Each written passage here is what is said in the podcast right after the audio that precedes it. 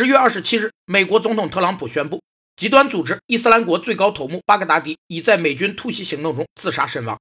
另有媒体爆出，巴格达迪生前提名萨达姆时期的军官卡拉达什担任领袖接班人，现已完成任命。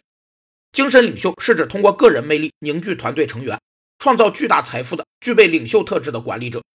精神领袖对企业具有十分重要的意义，主要有三类人：一是企业创始人和企业领袖，